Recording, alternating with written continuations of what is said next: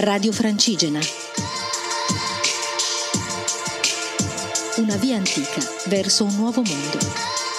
Dai, abbiamo in linea Pietro che ieri è arrivato alle Havre e non è riuscito a chiudere il suo collegamento per un problema tecnico, vero Pietro? Sì, un problema tecnico, più che altro le batterie insomma, si sono scaricate dopo giorni e giorni in tenda senza possibilità di ricaricare, insomma è andata così, proprio all'ultimo sono rimasto a secco. Tra l'altro io mi sono un po' preoccupato, sembrava quasi che ti fosse successo qualcosa, perché stavi parlando, tu che sei interrotto. Sì, tipo travolto, siccome parlavo della Paullese, no? che mi ricordava molto la Paullese o comunque una statale pensavi fosse stato travolto da un tir. Esatto. Vicino a un petrolchimico.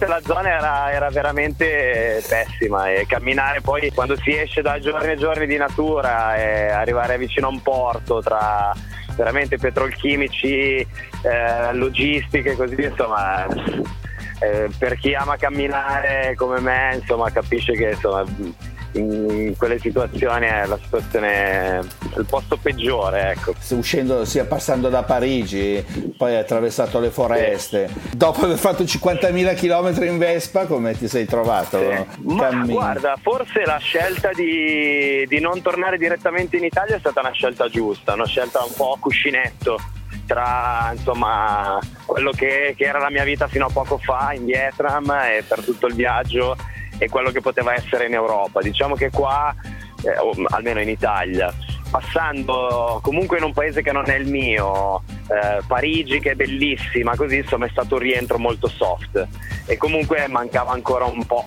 prima di recuperare anche la Vespa e tornare in Italia. Torni in, ve- torni in Vespa poi in Italia? Eh beh sì, perché insomma la mia idea era proprio quella di recuperarla alle Havre e insomma girare un paio di tappe, un po' di più almeno, una, un paio di settimane in Francia e cercare una vendemmia da qualche parte per tirare su due lire che stanno finendo e tornare in Italia eh, insomma dopo le vendemmie. Anche perché insomma tornare ad agosto non è bellissimo no? certo. Eh, non, poi forse ti, conv- ti, conviene rimanere lì al nord che qua si, si muore eh, troverai... Eh, me lo dicevi, ma io amo il caldo, amo il caldo anche quello forte, anche quello umido.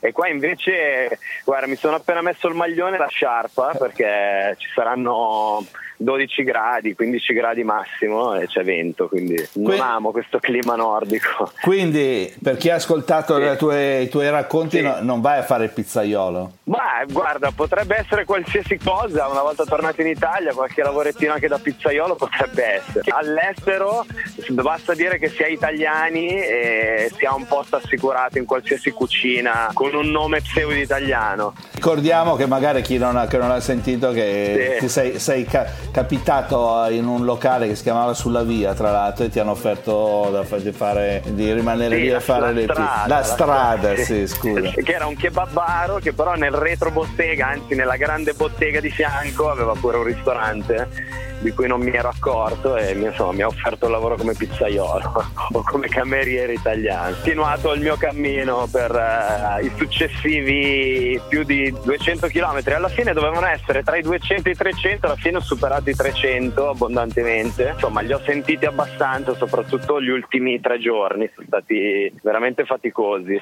Ieri ho fatto circa 40 km e insomma mi sono dovuto anche pompare con un po' di Red Bull che non avevo mai preso fino adesso perché sapevo che sarebbe stata dura. Quindi pane e salame, pane e sardine e alla fine l'ultima botta di Red Bull fino al porto perché insomma ieri è stata, è stata lunga lunga. Soddisfazione è stata una soddisfazione veramente grande. Gli ultimi tre giorni come, come dicevo sono stati insomma si, la stanchezza si faceva sentire. Le notti non erano più così rilassate come i primi giorni e quindi insomma c'era anche un po' voglia di arrivare ma devo dire che tutta questa esperienza di dieci giorni posso dire che non, non, esiste viaggio come il viaggiare a piedi che ti dia tutto questo senso di libertà e, e, soprattutto viaggiare con una tenda nello zaino. Credo che sia il viaggio lì in libertà assoluta. Meglio lungo senno o le foreste? Diciamo che sono due scenari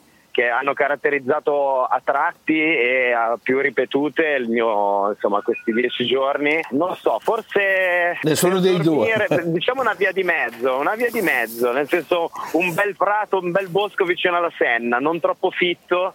Che, che, mi dia un po' di vista sulla Senna, l'ideale. Ho visto veramente scenari bellissimi. E volevo fare solo una considerazione in conclusione, così per, per tirare due, due, statistiche così alla cavolo. Sì. In dieci giorni ho ricevuto solo due persone che mi volevano dare un passaggio, perlomeno che, che me l'hanno chiesto se avevo bisogno di andare da qualche parte, visto che mi vedevano faticare. Solo due persone. Una persona mi ha offerto spontaneamente di eh, insomma, mi ha dato uno spazio per dormire in casa, offrendomi anche una, insomma, una cena e tutto, quindi ospitalità completa. E una, un ristoratore mi ha dato uno spazio per la tenda. Quindi queste sono un po' le statistiche di ospitalità che ho trovato in Francia. E devo dire che dopo Parigi ehm, ehm, il primo tratto è stato un pochino nero, anche a livello di relazioni, un po', un po molto burbere le persone trovate per strada dall'inizio della Normandia ho trovato molto più accoglienza, comunque in generale anche a livello di sorrisi e, e, insomma, e, e relazioni in generale. Quindi questa è un po' che, un'immagine che un po' volevo dare su come mi sono trovato, se qualcuno volesse intraprendere un viaggio eh, da queste parti. Va bene, grazie Pietro, eh, a, a buona continuazione perché non ti fermi e, a, e alla prossima diciamo, dai. Grazie mille, grazie perché insomma se vi ho fatto un po' compagnia avete fatto compagnia anche a me visto che era un appuntamento fisso con te, quindi insomma, grazie a te in particolare, grazie a tutti gli ascoltatori di Radio Francigena e alla prossima insomma, continuate a camminare. Ciao. Dai, abbiamo in linea Pietro che ieri è arrivato alle Havre e non è riuscito a chiudere il suo collegamento per un problema tecnico, vero Pietro? Sì, un problema tecnico, più che altro le batterie insomma, si sono scaricate dopo giorni e giorni in tenda senza possibilità di ricaricare, insomma è andata così, proprio all'ultimo sono rimasto a secco. Tra l'altro io mi sono un po' preoccupato, sembrava quasi che ti fosse successo qualcosa, perché stavi parlando, tu che sei interrotto. Sì, tipo travolto, siccome parlavo della Paullese, no? che mi ricordava molto la Paullese o comunque una statale pensavi fosse stato travolto da un tir. Esatto. Vicino a un petrolchimico. La zona era, era, veramente pessima e camminare poi quando si esce da giorni e giorni di natura e arrivare vicino a un porto tra veramente petrolchimici eh, logistiche così insomma eh, per chi ama camminare come me insomma capisce che insomma in quelle situazioni è la situazione il posto peggiore ecco. uscendo sia passando da Parigi poi hai attraversato le foreste sì. dopo aver fatto 50.000 km in Vespa come ti sei trovato? Sì. ma guarda forse la scelta di, di non tornare direttamente in Italia è stata una scelta giusta una scelta un po' a cuscinetto tra insomma quello che, che era la mia vita fino a poco fa in Vietnam e per tutto il viaggio e quello che poteva essere in Europa. Diciamo che qua, eh, o almeno in Italia, passando comunque in un paese che non è il mio, eh, Parigi che è bellissima, così insomma è stato un rientro molto soft e comunque mancava ancora un po'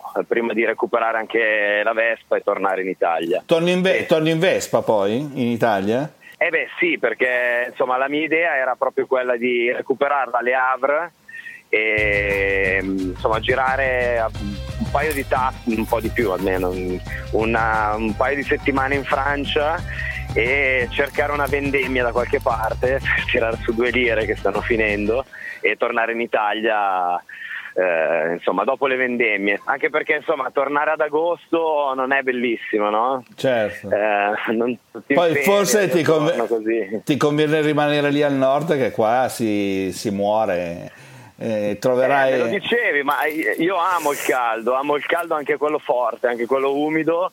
E qua invece, guarda, mi sono appena messo il maglione e la sciarpa perché ci saranno 12 gradi, 15 gradi massimo e c'è vento, quindi non amo questo clima nordico. Quindi, per chi ha ascoltato Sì. tue- i tuoi racconti, Sì. no- non vai a fare il pizzaiolo. Ma guarda, potrebbe essere qualsiasi cosa, una volta tornato in Italia, qualche lavorettino anche da pizzaiolo potrebbe essere. All'estero basta dire che si è italiani e si ha un posto assicurato in qualsiasi cucina con un nome pseudo italiano. Ricordiamo che magari chi non ha, che non ha sentito che Sì. ti sei, sei ca- capitato in un locale che si chiamava Sulla Via, tra l'altro, e ti hanno offerto di, fare, di rimanere Sì, lì a fare le strada, La la strada, strada, sì. scusa. che era un kebabaro che però nel retro bottega, anzi nella grande bottega di fianco aveva pure un ristorante di cui non mi ero accorto e insomma, mi ha offerto il lavoro come pizzaiolo o come cameriere italiano. Ho continuato il mio cammino per eh, i successivi più di 200 km, alla fine dovevano essere tra i 200 e i 300, alla fine ho superato i 300 abbondantemente, insomma li ho sentiti abbastanza, soprattutto gli ultimi tre giorni, sono stati veramente faticosi.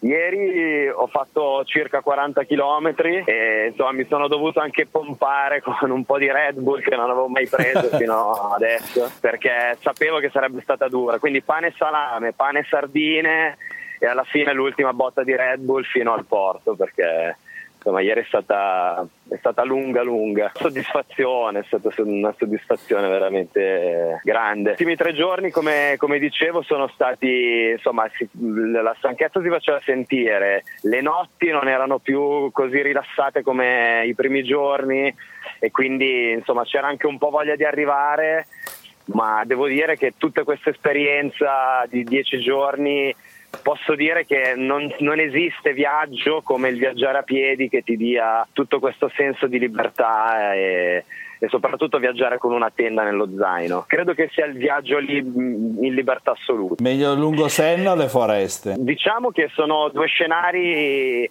che hanno caratterizzato a tratti e a più ripetute il mio, insomma, questi dieci giorni. Non so, forse Nessuno dei due. dormire, diciamo una via di mezzo, una via di mezzo, nel senso un bel prato, un bel bosco vicino alla Senna, non troppo fitto.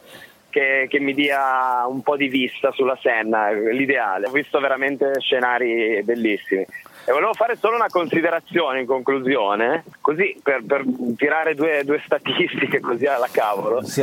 In dieci giorni ho ricevuto solo due persone che mi volevano dare un passaggio, perlomeno che, che me l'hanno chiesto se avevo bisogno di andare da qualche parte, visto che mi vedevano faticare. Solo due persone.